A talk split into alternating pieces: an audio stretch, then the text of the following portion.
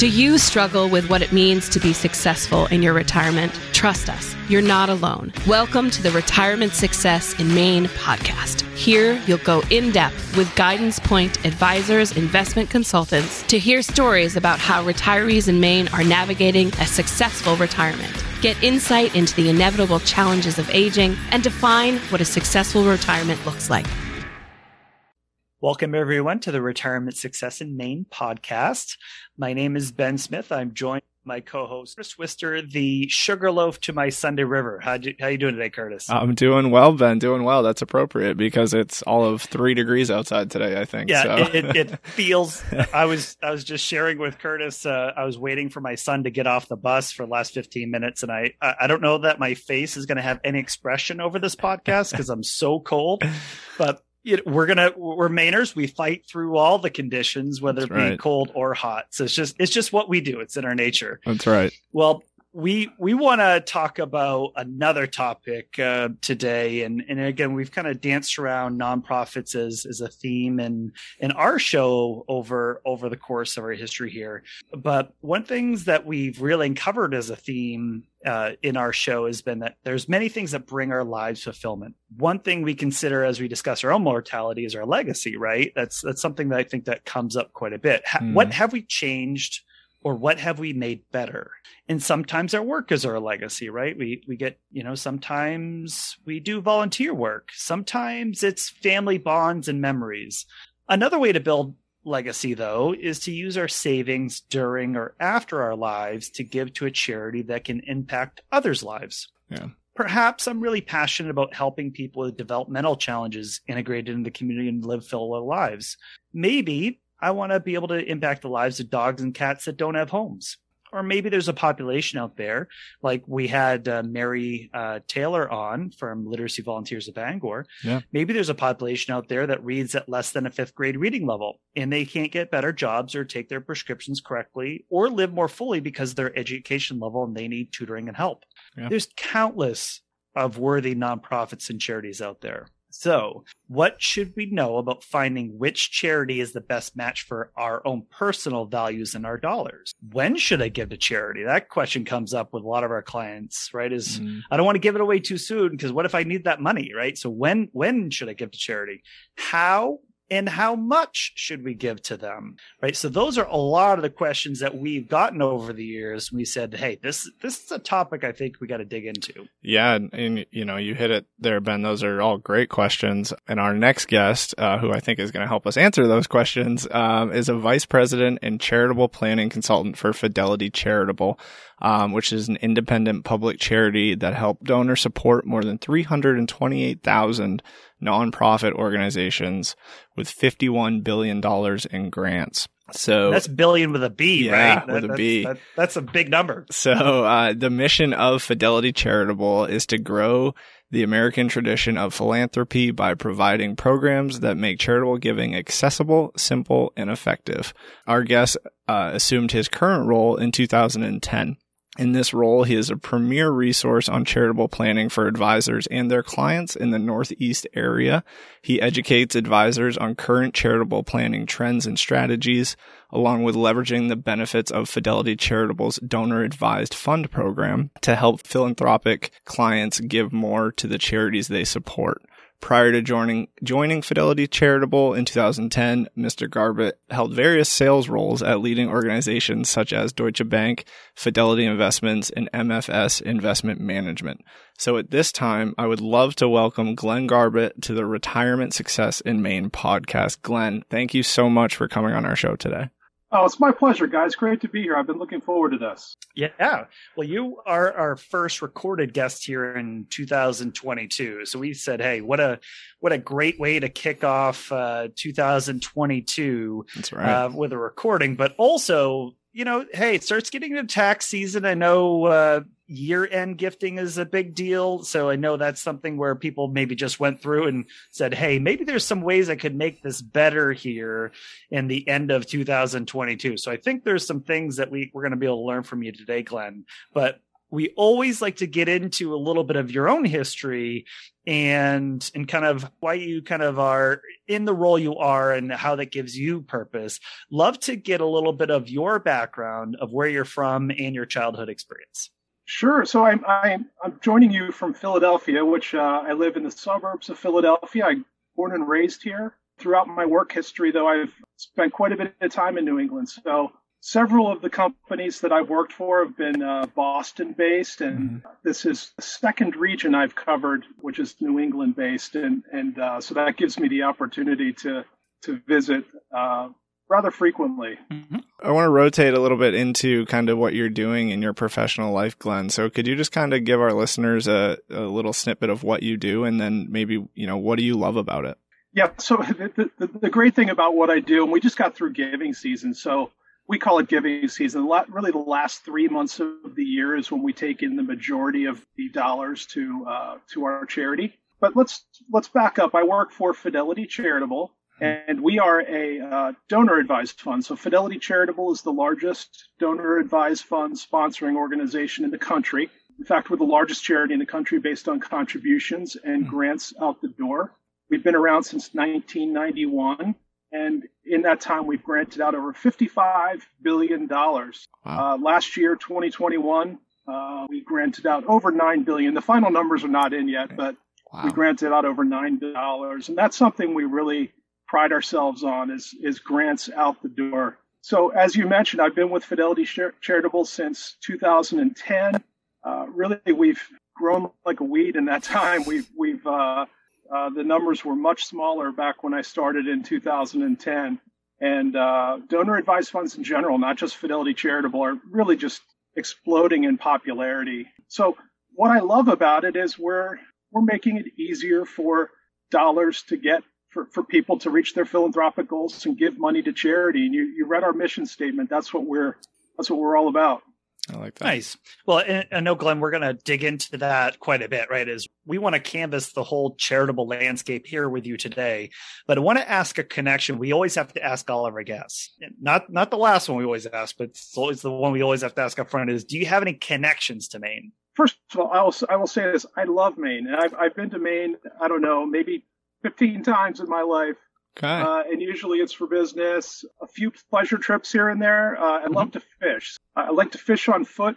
When I lived outside of Boston for a few years, I did a lot of fishing uh, on the New England coast. And don't ask me what times of year they are. I think it's like the middle of summer. The stripers mm-hmm. love the cold water, so I spent mm. many weekends in uh, in Maine doing some fishing up there. But I just love, nice. you know, Maine is one of those states. It's so um, it's so rugged and I, I just appreciate like some of the rugged terrain in this country, topography, mm. places like Maine. You know, if you dropped dropped me off blindfolded in the middle of Maine, it's one of those states I'd know where I was the second I took my blindfold off. It's just super identifiable, yeah. uh, whether it be the coastline or the beautiful middle of the state. Well, and I think that's the fun part about Maine is we just have so many distinct areas, right? As we kind of have the, the small city, we got kind of some really nice, robust towns and downtowns going on, but we have mountains and shores and farmlands and kind of have a really nice mix of kind of all together. And of course, it's really uh, kind of geographically diverse, but also uh, uh, have a kind of vast distance to it too. So yeah, th- love that. That, that. We hear that a lot from a from an outdoorsman perspective. Is it's just a really great playground there. It really is, and uh, you should um, change the name of the podcast to retirement in summers in Maine because I the, the, older I get, the the less I like dealing with cold. You guys were talking about how it's three degrees up there today. I don't know if I could take ten minutes of that. it was well, I will say it was zero. I think when we woke up. This it morning, was. So, oh. and that that's probably this. This is only January, right? So it, will it'll get a little bit colder. We can we oh, yeah. can bet that. But yes, oh, yeah. um, I will say it's um, it's something where I think by the time March hits and April hits, you're you're ready for some warm weather. That is for sure.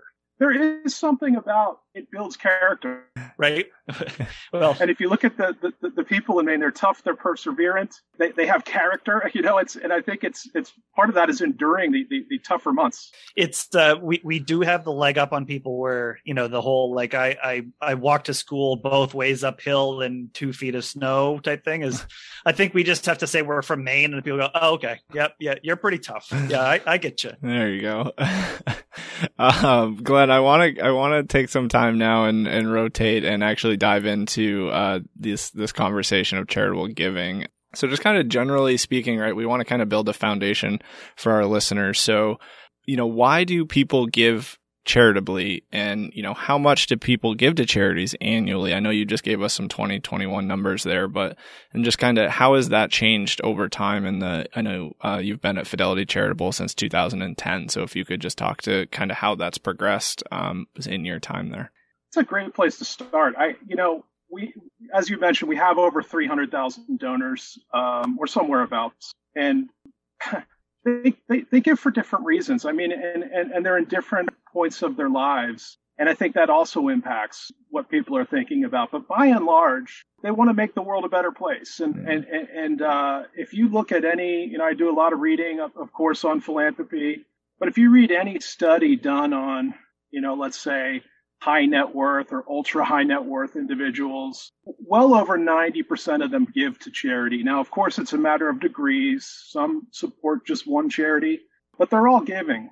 You know, within that 90, 93, 95, 96% uh, of high net worth individuals that are giving to charity, you know, some of them are doing extraordinary things, but ultimately, you know, they either want to give back or they're considering their legacy. Um, they want to help the institutions that have that have helped them get where they are. Sure. So, or they want to see them function properly, or they have a love for a certain cause. It could be, you know, a disease, or it could be the climate, or it could be animals. There are all sorts of different reasons why people give. But, you know, what I think a lot of people don't realize is when they think of the overall philanthropic picture in the country, if you ask the average individual, I think they would say that, you know, it's, oh, it's corporate foundations and what have you that are doing most of the giving. And the reality is, it is individuals that are driving philanthropy in the United States, and it has been that way.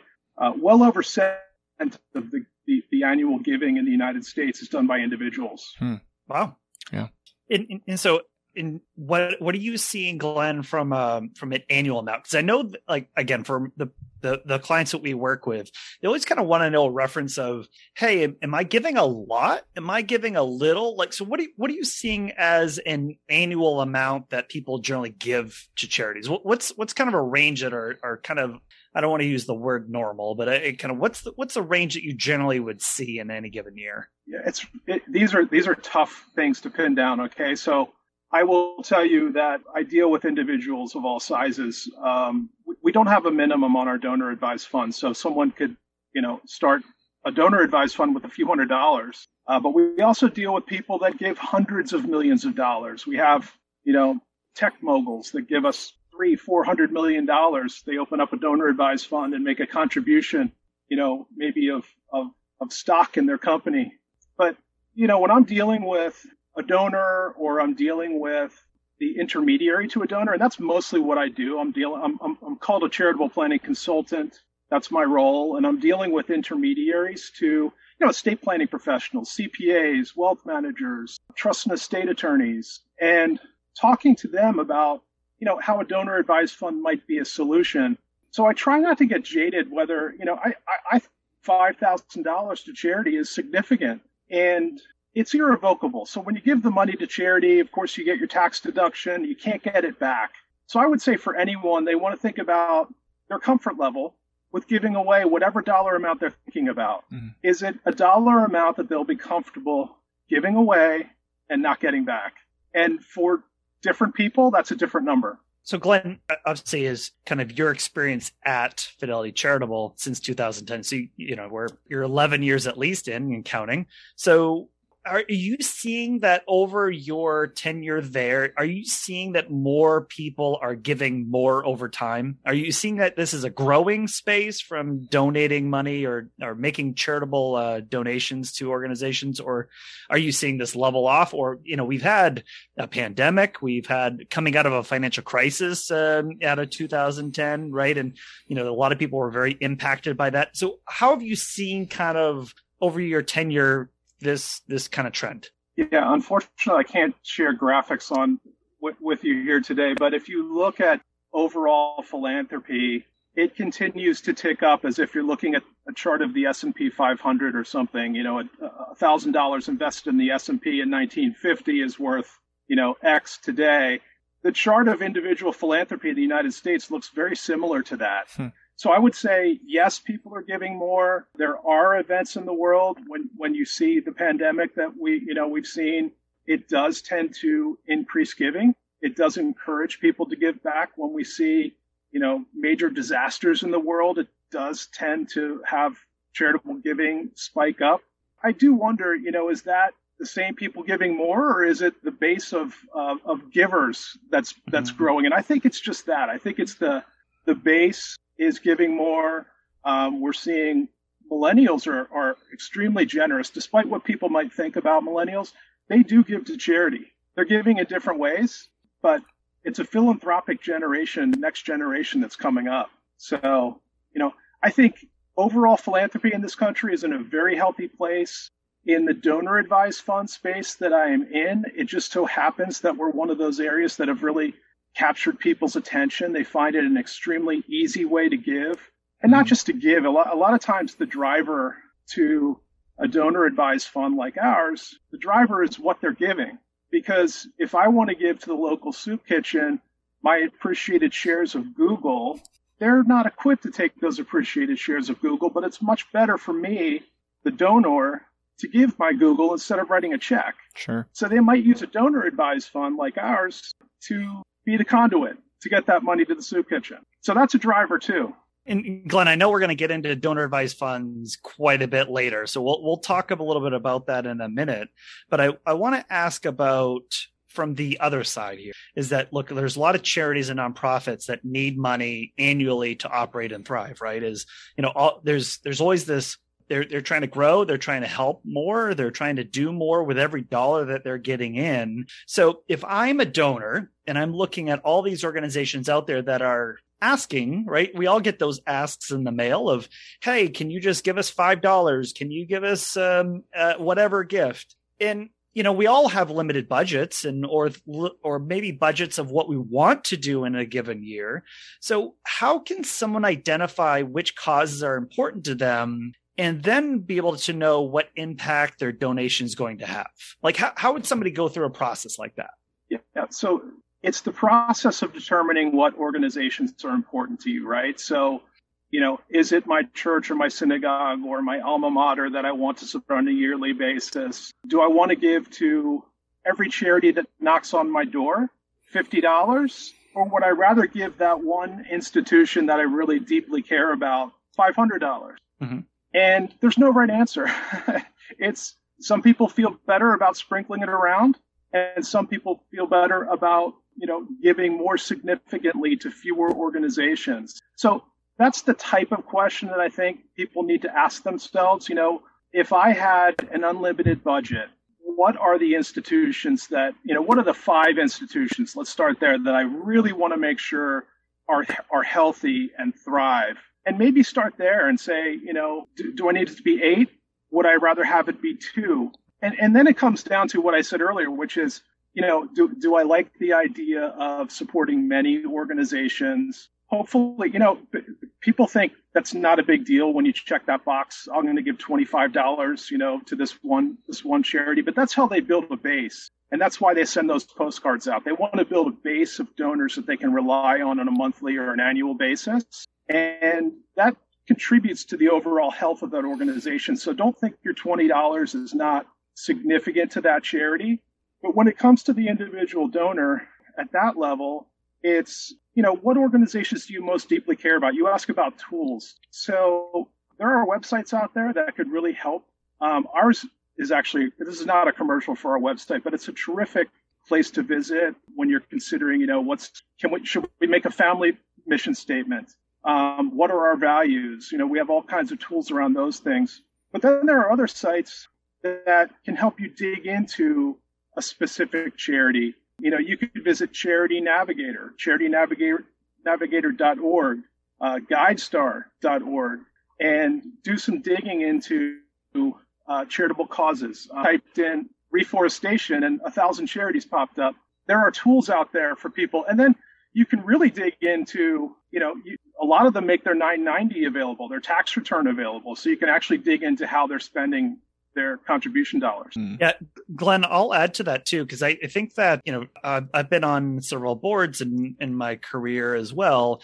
And one thing that I always kind of thought is that donors really maybe they don't know what power they really have. And they assume that the gift that they're giving whether it be $25 or maybe there's something that's bigger is they they really underestimate the ability to just call up the organization and have a conversation about their donor dollars. And it just feels like they go well i don't want to bother anybody but which by the way we talk about that as a Maine trait quite a bit is we don't want to bother you. We'll just um, assume they're too busy and we'll just um, kind of give them what we feel we can give but I, I think from a to your point about alignment of values to the organization, I think it's really important to go, hey, what is if I give you $25, what would you use that on? Like what where would that go? How would you how would you spend that? What what's the next priority for you guys that you're building towards? You know, I know we talked to Mary Taylor and she one of the things she was saying is they've done a really great job of saying hey, if you give $140, that's the cost of them to support one new person that needs help learning to read in one year. It costs them $140 to do just one tutor to one student match. So if you're going to do $25 well okay well that's going to support about maybe 2 months of that activity. Maybe that's that's something you want to fund. But is even getting higher and higher dollar amounts is i think you have more and more ability to call them up and say hey if i gave you $100 if i gave you x dollars what would you use it for? And how would you use it? And then by the way you can call them up at the end of the year the next giving cycle and say hey i gave you x dollars. How did you use it? How did it turn turn out? Did you grow? Did you meet your all those things we talked about? In seeing the feedback cycle, which makes you feel good as a donor, which I think we're as we're alive, we're looking for is I gave you the money. Did it actually help? because I want to see things get better. I think that's a really important point in all this is we we're doing because we want to make it better. So I, I, know I went off on a diatribe there, but I, I think that's an important point I wanted to to make there too. It's a great point, Ben. It's it's uh, you're really touching on something which is a bigger conversation in philanthropy right now, which is around impact. You know, people want to know that their dollars are being essentially impactful in the community or at the charity that they're giving to. And I think it does start with having that relationship with the charity. I totally recommend, uh, as you mentioned, reaching out to the charities that you care about you know, before you make that gift and, and, and ask them that question, whether it's a hundred dollars or a hundred thousand dollars, you know, mm-hmm. what, how, how would you put this to use? And they're anxious to have those conversations with their donors. They want to have that relationship and they, they are transparent. They will tell you this is what we're really working on for, you know, 2022. Mm-hmm. And, uh, and, and by the way, Glenn, if they're not willing to have that conversation with you, that says something too, right? I think it would be rare, but yes, it would. Yep. So that kind of leads into my next question, and we kind of touched it there. But so, right. So in this scenario, say we've identified a charity that say we're interested in. How can I really get to know that charity right before I decide to donate?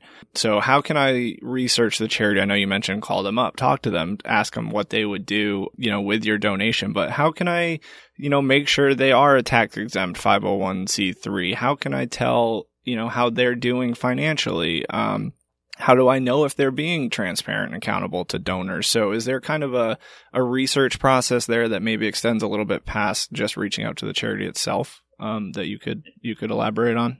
And Glenn, I'll add to um, it, it's almost like I, I almost think back to the Seinfeld episode of Costanza where he's got the human fund, right? Is give give to me to my human fund because we want to support the humans. It, so we we want to make sure we're we're not being defrauded here at any point, right?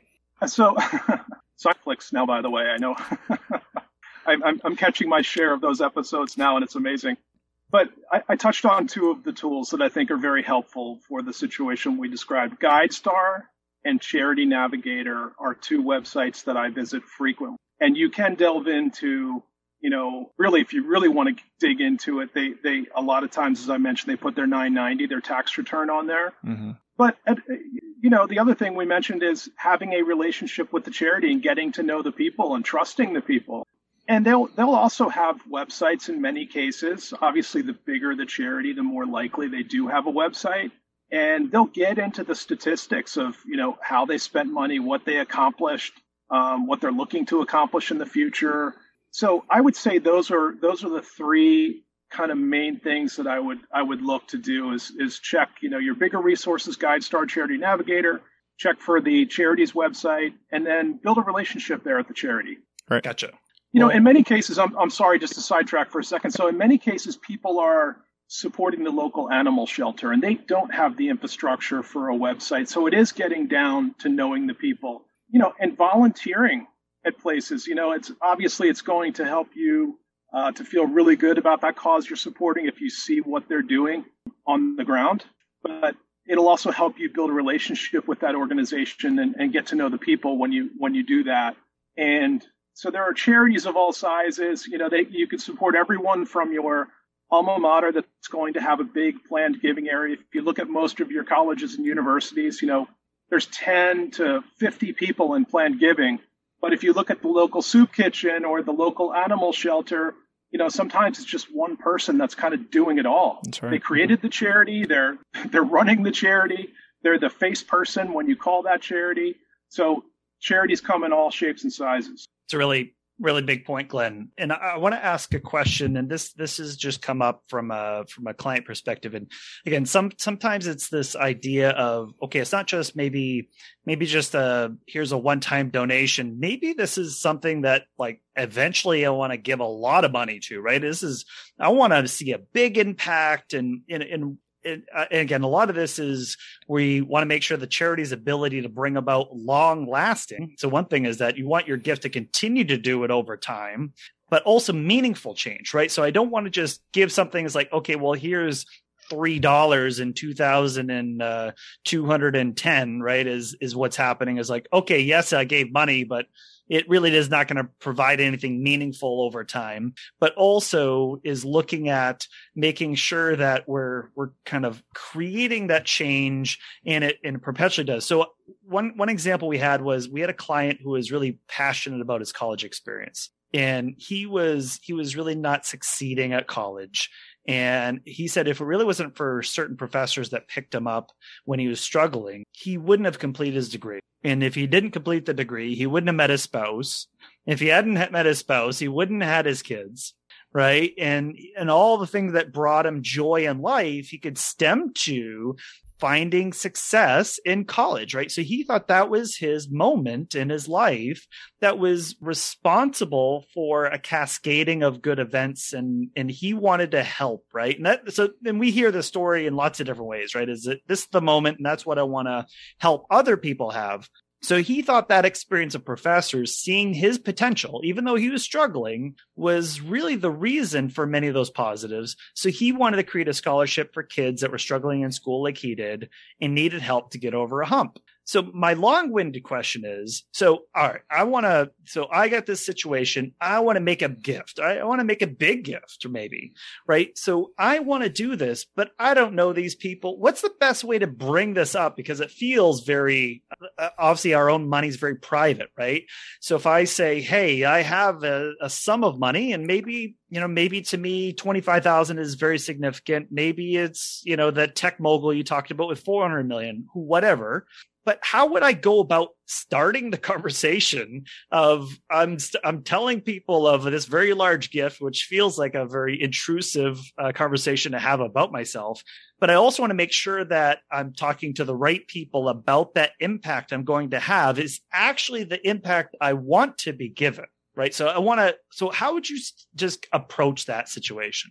First of all, it's a great story and uh, that certainly would would fit the criteria of someone who you know wants to give back to an institution that was important in their lives. And I, again, it's reaching out to that that uh, in that case a university uh, to say, hey, here's what I'm thinking. And I think people are are under the impression that you know, in order to create a scholarship program, I need millions of dollars because I'm going to need to give you know hundred thousand dollars per kid and pay four years of tuition dollars a year. So they come in, in, in all sizes. My my kids' high school, you know, they pick one of the football players who shows you know a high GPA and and and a good disposition, and they give them a you know, $500 they call it a scholarship and it's in re- remembrance of someone that passed away but then then we look at um, kind of the legacy question which you started with which is you know i want to give while i'm alive but i also want to give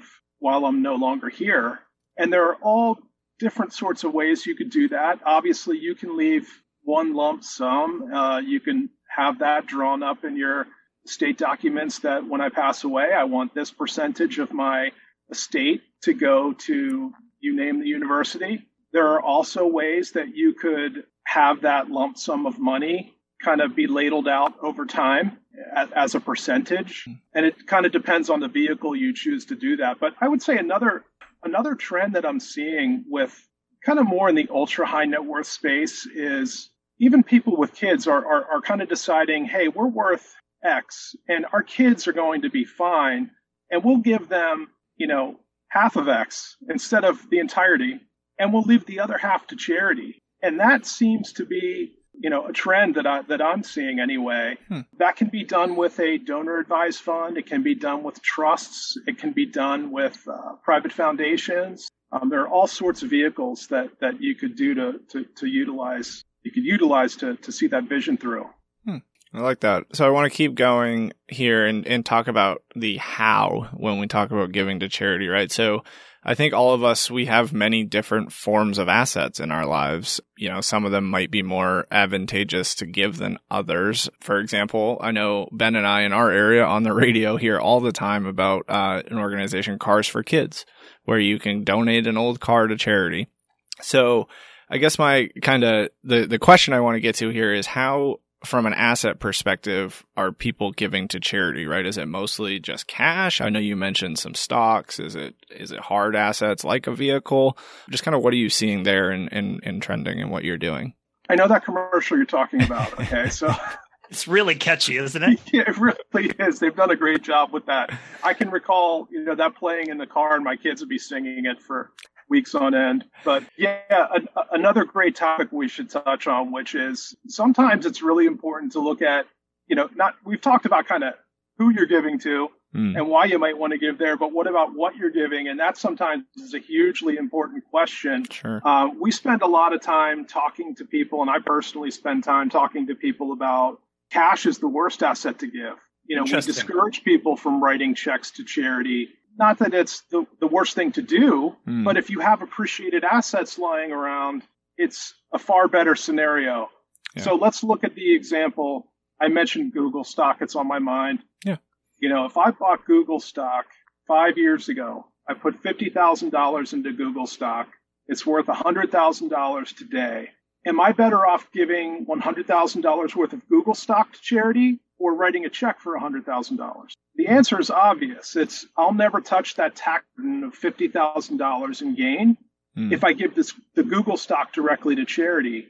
If I'm giving $100,000 or even worse yet, I sell the Google stock, take the proceeds, pay taxes on the proceeds and then make the gift to charity, you're much better off giving an appreciated asset. So it's a rudimentary example, but it's a conversation that we have quite a bit. Sure. And then you know there there are many other things beyond appreciated publicly traded stock. We we we take in, and we're not the only one, but we take in privately held assets as well, and that's the fastest growing thing that we do here at Fidelity Charitable. Hmm. You know, cryptocurrency is another big one that we're seeing in twenty in twenty twenty one. We saw quite a bit of cryptocurrency, but shares of a closely held business. So let's say you know, for those, we talk about, you know, what's driving people to philanthropy. A lot of times it's a big liquidity event. Yeah. So if I've spent my lifetime, you know, I went to a certain business school. They taught me how to, you know, succeed in business. I went off and I created this business and I've worked there for 25, 35 years. And now I'm getting ready to sell that business. Now I could do something really significant with my philanthropy. So what we talk to people about is in a lot of cases, it's possible to give a percentage of the privately held stock in your company ahead of the sale. So if my company's worth, I'm just going to use round numbers, $10 million, and I want to give 10% of it to charity. Well, I could sell the entire business, pay the taxes on my on that business, and then make a million dollar gift. Mm-hmm. Not as advantageous to me as as if I gave $1 million in stock ahead of the sale. Now I'm paying capital gains to 9 million instead of 10 million, and I get a million dollar deduction. So I am not giving legal and tax advice, by the way. That's my disclaimer. right. Talk to your tax advisor before you do any of this. But these are ideas that we see donors utilizing. Gotcha. And then I just want to kind of follow up, and I know you you you did just kind of answer it here, but so generally speaking, you know, what are some ways that we can work to build a charity budget, like in our lives today? Right? We talk about leaving you know, leaving to charity, you know, when we, if we pass away, it's sort of that legacy donor. But kind of how can I build a budget that won't rob me of my lifestyle today, but still maximize, say, the tax benefits? Um, I think I know where you're going to go with your answer because we've kind of touched on it. But can you just kind of talk about that, how people can work a, a charitable budget into their, their everyday lives? Yeah. So a lot of people do um, tithe. So it's mm-hmm. kind of a, the idea of a fixed 10% mm-hmm. is, is a real thing. And and then it's a question of again, what am I giving? Am I going to give 10% of my income in cash, or am, go, am I going to find appreciated assets to get to that 10%? But then we go back to a topic which we touched on, which is, you know, your gift to charity is irrevocable. Right. So you don't want to give until it hurts. you want to give, you know, what you're comfortable with. Sure. And, you know, obviously we, we have a big audience here and it's a big country and people are in all different sorts of financial situations. Some have the luxury of giving away a lot of money and a high percentage of what they make or what they have saved, and others are not in that position. So it's a it's a question of comfort. You know, we see plenty of people that are in their prime earning years and they're looking while they're making a lot of money they're looking to yes give to charity but also squirrel some away because you know their plan is when they retire they want to do st- something structured around their philanthropy hmm. so in a lot of ways you know their philanthropy is going to be a second career not yeah. everyone's going to be in that position but it is something that's nice to think about like you know maybe while i'm making this money i could take care of my my philanthropic needs for the rest of my life if I do it properly. So I don't know if I answered your question, but it's I can give your your audience things to think about anyway. Yeah. Yeah, and I think Glenn, you're coming up with the idea that I think a lot of us in Maine know of is the story of Harold Alfond, who um, created the this Dexter shoe company in Dexter, Maine, and you know, and sold that uh, that shoe company and um, and made a lot of money on it. But then, as part of that, again, I he made this uh, a part of the sale proceeds into the Alfond Family Foundation, the Harold Alfond Family Foundation, which continues to give money to um, to kids. Uh, for their 529 plans into college savings for kids. So, uh, so I think what you're saying here is there's there's there's one that maybe people in Maine maybe know pretty famously because he's that foundation is touching so many kids, and their first uh, grant into those college savings account comes from the that Alfond Foundation. So, really, kind of that that's a shining example I would use to kind of think about that. But I want to I know we've kind of danced around the idea of donor advised funds a little bit. I want to get a little technical here. I want to ask you to kind of help us really define really what a donor advised fund really is. Because again, I, this is something where probably even on my radar, maybe it was like six years ago, five years ago is when it really came up on my radar and it was becoming more mainstream and seeing this happen just from uh, the clients I was working with. So I want to ask you about just what it is and and then like because uh, uh, I, want to then also add in for the um the examples that i'm seeing from from our clients too. So would you start there with uh, just kind of the definition of what is a donor advised fund and how does it work? Sure. So a advised fund first of all i represent fidelity charitable. We happen to be the largest donor advised fund but there are many others. Schwab vanguard uh, are examples of other large donor advised funds out there and then you have community foundations. So community foundations are big in New England, um, in Maine, in fact. Mm-hmm. And um, community foundations usually have a donor advised fund component to them as well.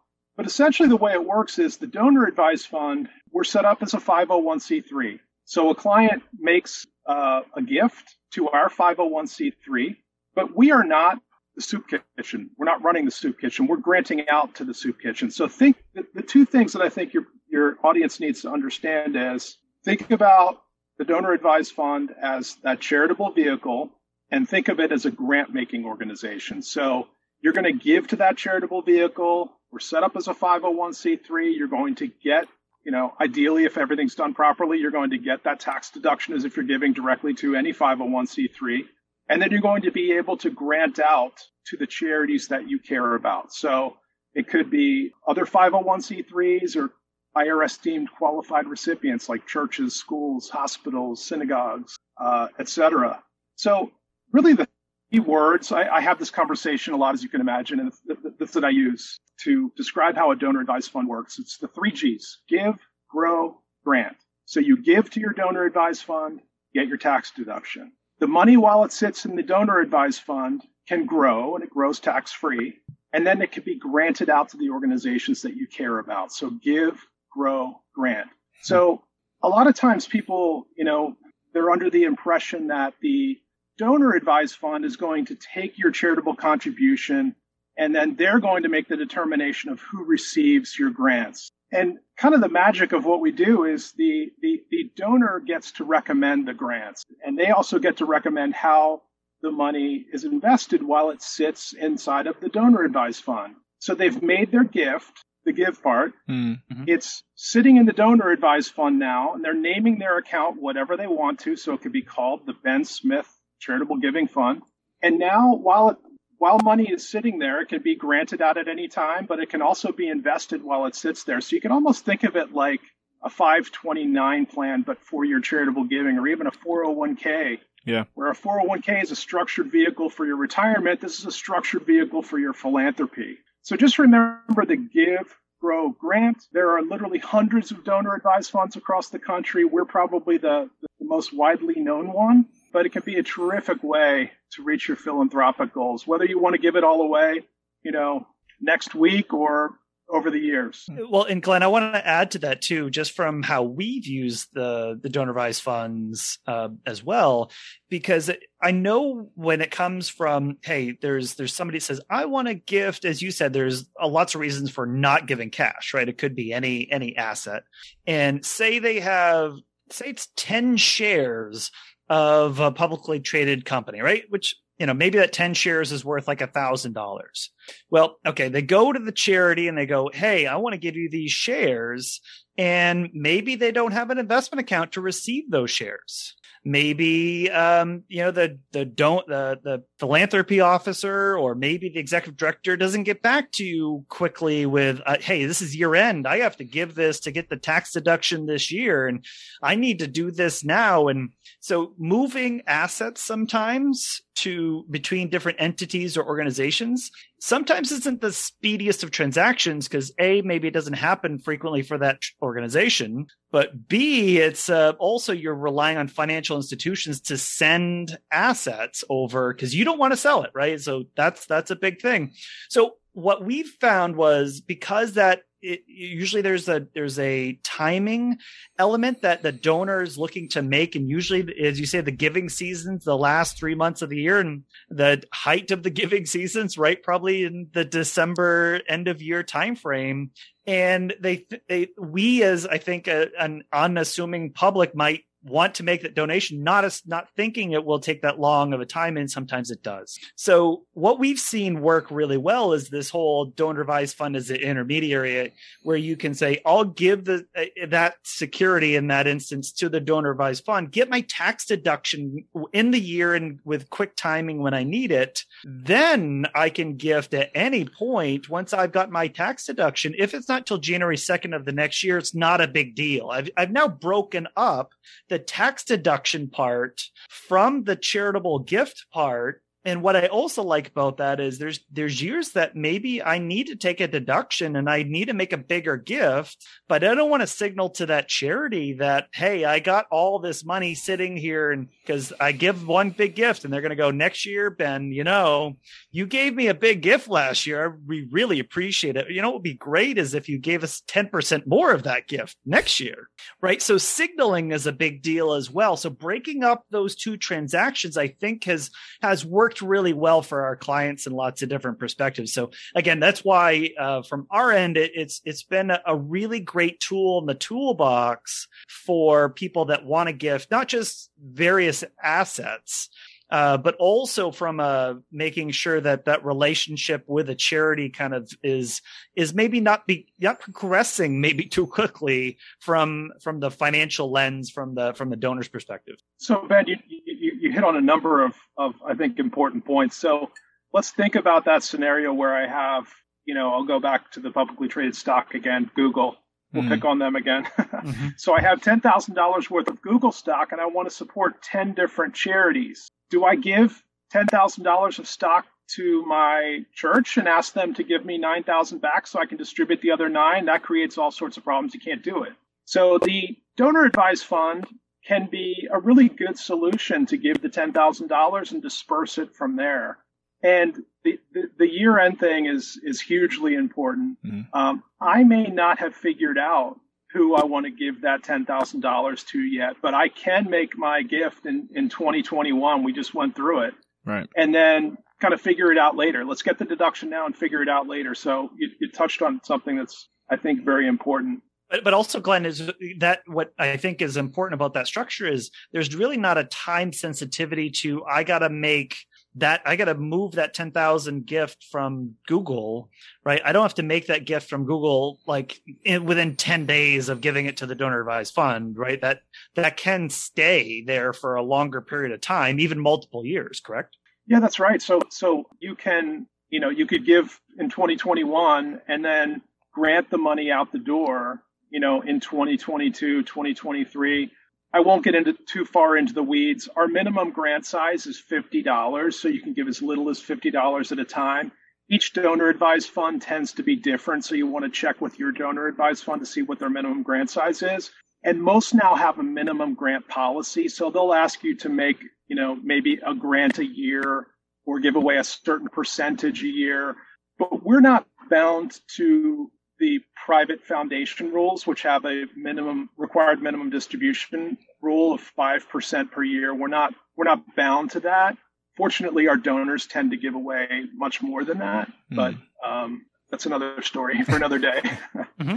I want to rotate a little bit, Glenn, and it's something I think you you briefly touched on earlier. But there are times um, I know we've seen with our clients, and they're when they're fortunate enough, to, you know, they experience an IPO or they have equity compensation, um, they exit a business, uh, security appreciation. Right, any of these scenarios can immediately influence someone's liquid wealth, and also, sometimes we've seen that without careful planning, these uh, instances can increase, uh, obviously, income and then taxes, right? And then it may become a scramble at your end uh, to to look at charitable giving or something to to kind of to, to tone down the taxes, if you will. So, so I want to ask, what are some planning considerations um, that someone that you would like to share with people, you know, that could experience these types of transactions? Yeah, I, so I really hope that people are strategizing with their tax professional, you know, on a on a yearly basis, and meeting with them at least once or twice a year, and kind of plotting out what the year is going to look like. Mm. And if you do anticipate a larger than normal income year because of some liquidity event or some stock award or you know whatever the case may be, sure.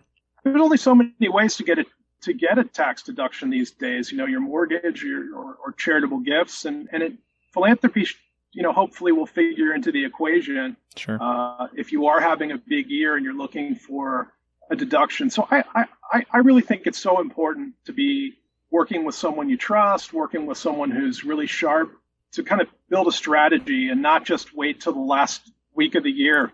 Gee, right. you know that I could do something to offset my huge tax liability from 2021. And often timing is is the enemy because people yeah. wait until it's too late. Sure. Yeah. Well, Glenn, I want to ask a, another question here because I think some of this is we've been focusing on we we're going to make the gift or we were how do we make the gift? But let's talk about maybe the process of following up on the gift, right? Because again, I, you could you know we're investment people at the end of the day here, so we want to follow up on our investment, right? We want to see how we did. So, can how do you how would you kind of advise someone to go back to the charity to see how they're using the money right? So this might be how many months or years later do we kind of check in right? How, how what what sort of leash do we give uh, that organization to to kind of figure out whether they were successful in using the dollars or not?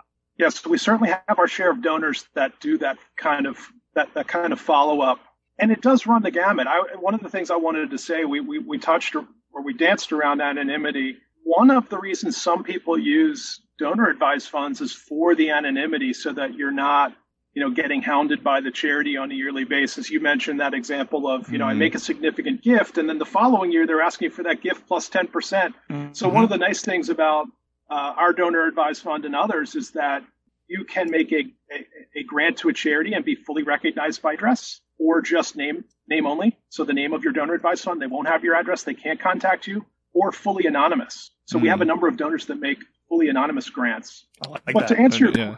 yeah, so so we do do have people that appreciate their anonymity. But to answer your question, it does go back to having that kind of relationship with the charity. And it's not too late if you made a grant, uh, a, a gift to a charity in 2021 and you've never spoken with them before, there's nothing wrong with picking up the phone and saying, "Hey, I, I, I, made a gift to your charity last year. I'm just curious, you know, where did my money and, and and other money go to use, and what are you working on for the future?" So having that relationship with your charity makes a ton of sense from that perspective. And I'll add too, Glenn, is I, I, I kind of I know some people don't think this way, but uh, from a donor perspective, it's almost like you're a shareholder of an organization, right? Is you're almost like you're an owner in a way, right? Is you you've given money to help things work, and they need to con- they they want your money to continue. They need your money to continue to keep the, the organization going. So in a way, it's almost like, look, they are reporting to you as kind of a, of a shareholder kind of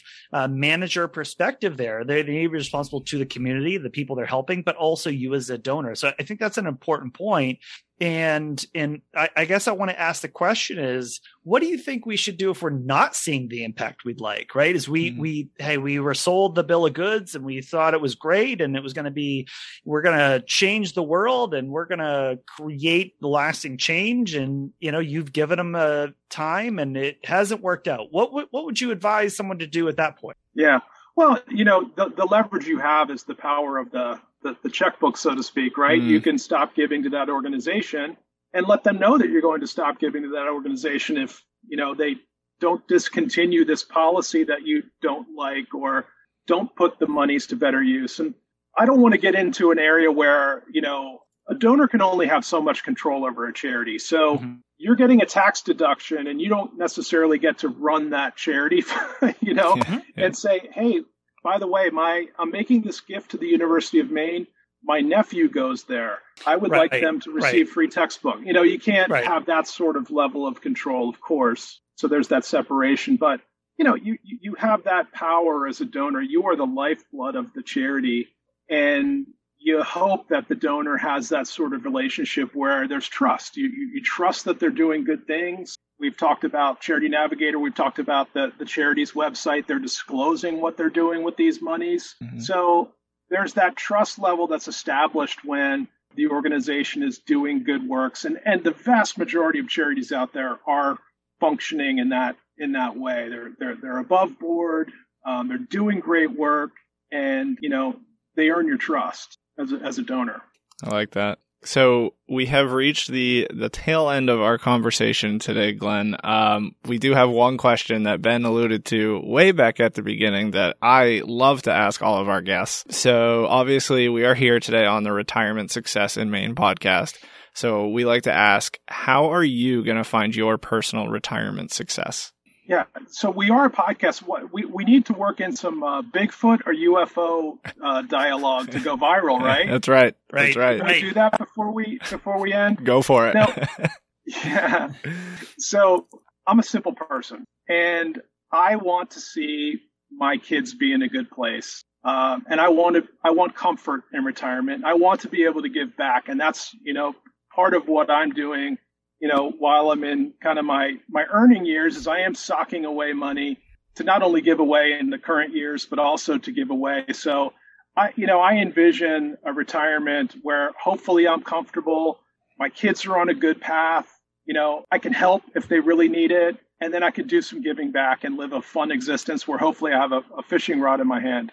Perfect. Perfect. Well, Glenn, thanks for coming on today. Um, again, I know charitable giving is something that, again, we all kind of have that push pull with in our lives about, you know, we want to, we want to help, we want to make things better, but we also need to be mindful of ourselves and making sure we have enough money. So that, that that's a really big balance, legacy, kind of financial planning question. And, and that, oh, we really appreciate you coming on the, the show today to really help kind of wade into those waters and figure out um, kind of what what kind of are is out there for options around charity, uh, especially regarding to donor advised funds. And really appreciate all your expertise you brought on today. So thank you so much for that.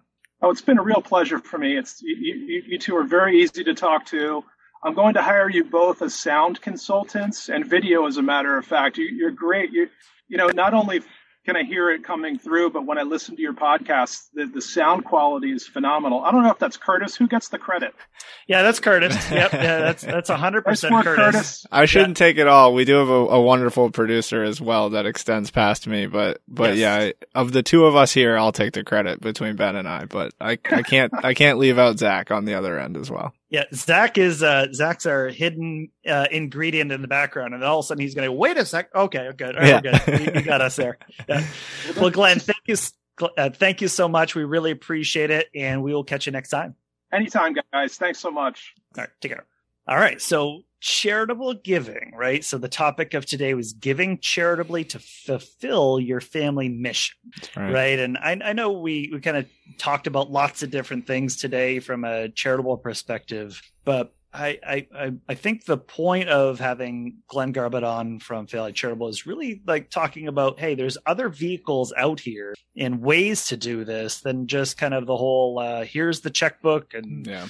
you know r- write out the two line and just make the amount out and send it in the mail. So I think that was I think kind of a, a, maybe an educational foundational kind of topic today. Yeah. Um, which again we spend a lot of time on with our clients and and talking about those goals and and legacies. So but uh, curtis from your perspective what was something that you took away from today's show?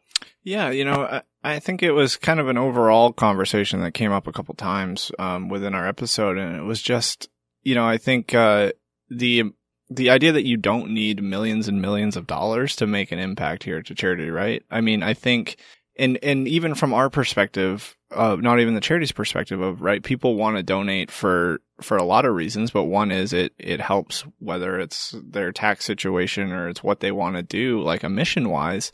And there's ways to still do that, even if you're not the, the tech mogul giving $400 million, right? You, you can, right. anyone can build a budget. They can fit in a number that is comfortable for them and use these vehicles. You know, I know Glenn specifically talked a lot about the Fidelity Charitable Donor Advised Fund, but there's systems in place to to help you attain your charity goals here and it doesn't need to be you giving millions of dollars and what do you say their minimum was like $50 right and it still right. lets you accomplish what you want to accomplish and then you know another piece on the back end of our conversation that stuck out to me was the idea of following up. I think you asked the question and, and really making a point of, you know, where is your money going? Is it doing what you thought it would? Is it doing what you wanted it to do? And, and Glenn made a good point that, right, you ultimately hold the power of your checkbook there. And, and, you know, charities will talk to you. And if you call up and say, Hey, I gifted in 2021 and it was my first time gifting to your organization. I really just want to see kind of the impact there. And, you know, I think he was clear in that charities will welcome that conversation. And it's something that, that you should do to make sure it's, you know, sustaining that goal of, of your giving. So those were just a couple of things that, that really stuck out to me there. But, you know, I want to flip the highlighter back to you, Ben, and, and what was, what was there in that conversation that, that stuck out to you? Yeah, I, I, think one thing here is um, we we didn't get to this a little bit, but uh, donor advised funds. I know this I'm not trying to make this into a commercial for donor advised funds, right? Right. This, this isn't that, but this is a kind of a newer trend that we, again, from Glenn's experience and what he's dealing with every day. But the point is that there's more kind of democratization here of kind of being able to gift that that in ways that maybe only the um, you know that ultra high net worth group that he was talking about were able to do before that now has been able to as you said like at a very low level Mm. um, i can gift and and i can gift lots of different assets in a very efficient manner which because again the point is if if i made a $500 gift but if that was going to cost me maybe if I gave some security that was uh, appreciated, maybe that would have cost me six hundred dollars by the Right. time I pay taxes to give five hundred dollars. Right. So why don't why don't I give more to the charity or give more to myself and the charity rather than giving maybe to kind of the the government through taxes? Sure. So it's just there's just a way to do that, but also this idea of the family mission. And and I like that the, the donor advised fund has this a little more perpetuity in it, right? So say I gave a thousand dollar gift and we get that minimum fifty dollars with at Fidelity right now. Mhm. Well, okay, so for the next essentially 20 years, if it never grew, I know those give, grow, and then gift. Mm. If it say it didn't grow at all, well, I could do 20 gifts over the next, um, you know, tw- 20 years Sure. uh, at 50 bucks. And by the way, so say what happens if something happens to me and I'm in year 10 of that gift. Well, then I can say, Hey, my son, Hey, I want you to take over and I want you to gift for the next 10 years. So you, there's ways that kind of making gifting and charitable donations a family thing That's is right. that this is something we do as a group. And That's right. while um, I might gift differently than what my son ultimately does, or my wife Kara, you know, we might all have different ideas. We can do this together as a group, but ultimately, I maybe that money uh, wants to to be gifted, and I want my son also to get into that habit and that practice of giving charitably as a family value That's right. and I, I'm a I'm one of six University of Maine grads in our family. Education's a big deal, so I could create an educate a, a, a donor fund for education and for kind of giving to say University of Maine in that case. And maybe that's something I want to do, but maybe I don't want our family to be all over it and getting headlines for it because Mainers, we don't like attention. I know That's right. that's something we don't like to do. So maybe I could do it that way. So again, that Mhm. was something where we didn't talk a lot about that as a as a piece there, but we've seen several clients do that, and it, it wor- worked really well and really seamlessly. Versus, hey, this money I, I pass away, I then give it to my son or my heirs, go through probate, go pay estate taxes if there's any uh, to be applied, to then give it to then give it away. Right. It's Right. like that Yep. would not be the most efficient way to, to do that transaction. So there's lots of, uh, I think, things there to be thinking about. So I, I think as part of this, if you're interested, this is hopefully a good foundational piece to, to learn and that this is educational. But when it applies to you, I think this is really important to, as Glenn said, to talk to your uh, tax professional, have that strategy session Mhm. talk to your estate planner and talk to them about what makes sense for that situation and your financial advisor. Have those three legs of the of the stool work together to help figure out what's the best thing for you. So again i, I think those are really important lessons that come out of today. And we'll have the links that glenn gave us uh, in our blog. Yep. so to go find those you can go to blog.guidancepointllc.com backslash five eight and you can find uh, the show notes. Uh, you can find a little bit more about glenn and his background. Uh, we'll have links to fidelity charitable there too and the transcript of today's show. You can go check that out there. Uh, we really appreciate you tuning in. We know it's winter in maine and there's nothing to do but maybe curl up next to the fire and, and maybe read a book maybe listen to a podcast. There you maybe go. go. skiing at sugarloaf or Sunday River. But um, but yeah, we really uh, appreciate you tuning in to our show, um, the feedback that you've given us over time, and can't wait to catch you on the next one. Take care. Ladies and gentlemen, you've just listened to an information filled episode of the Retirement Success in Maine podcast. While this show is about finding more ways to improve your retirement happiness, Guidance Point Advisors' mission is to help our clients create a fulfilling retirement. We do financial planning so that people can enjoy retirement and align their monetary resources to their goals. If you're wondering about your own personal success, we invite you to reach out to us to schedule a 45 minute listening session. Our advisors will have a conversation with you about your goals, your frustrations, and your problems. Make sure you check out Guidance Point Advisors on our blog, Facebook, and LinkedIn. And you can always check out more episodes of this podcast on iTunes and Spotify. And of course, keep on finding your retirement success.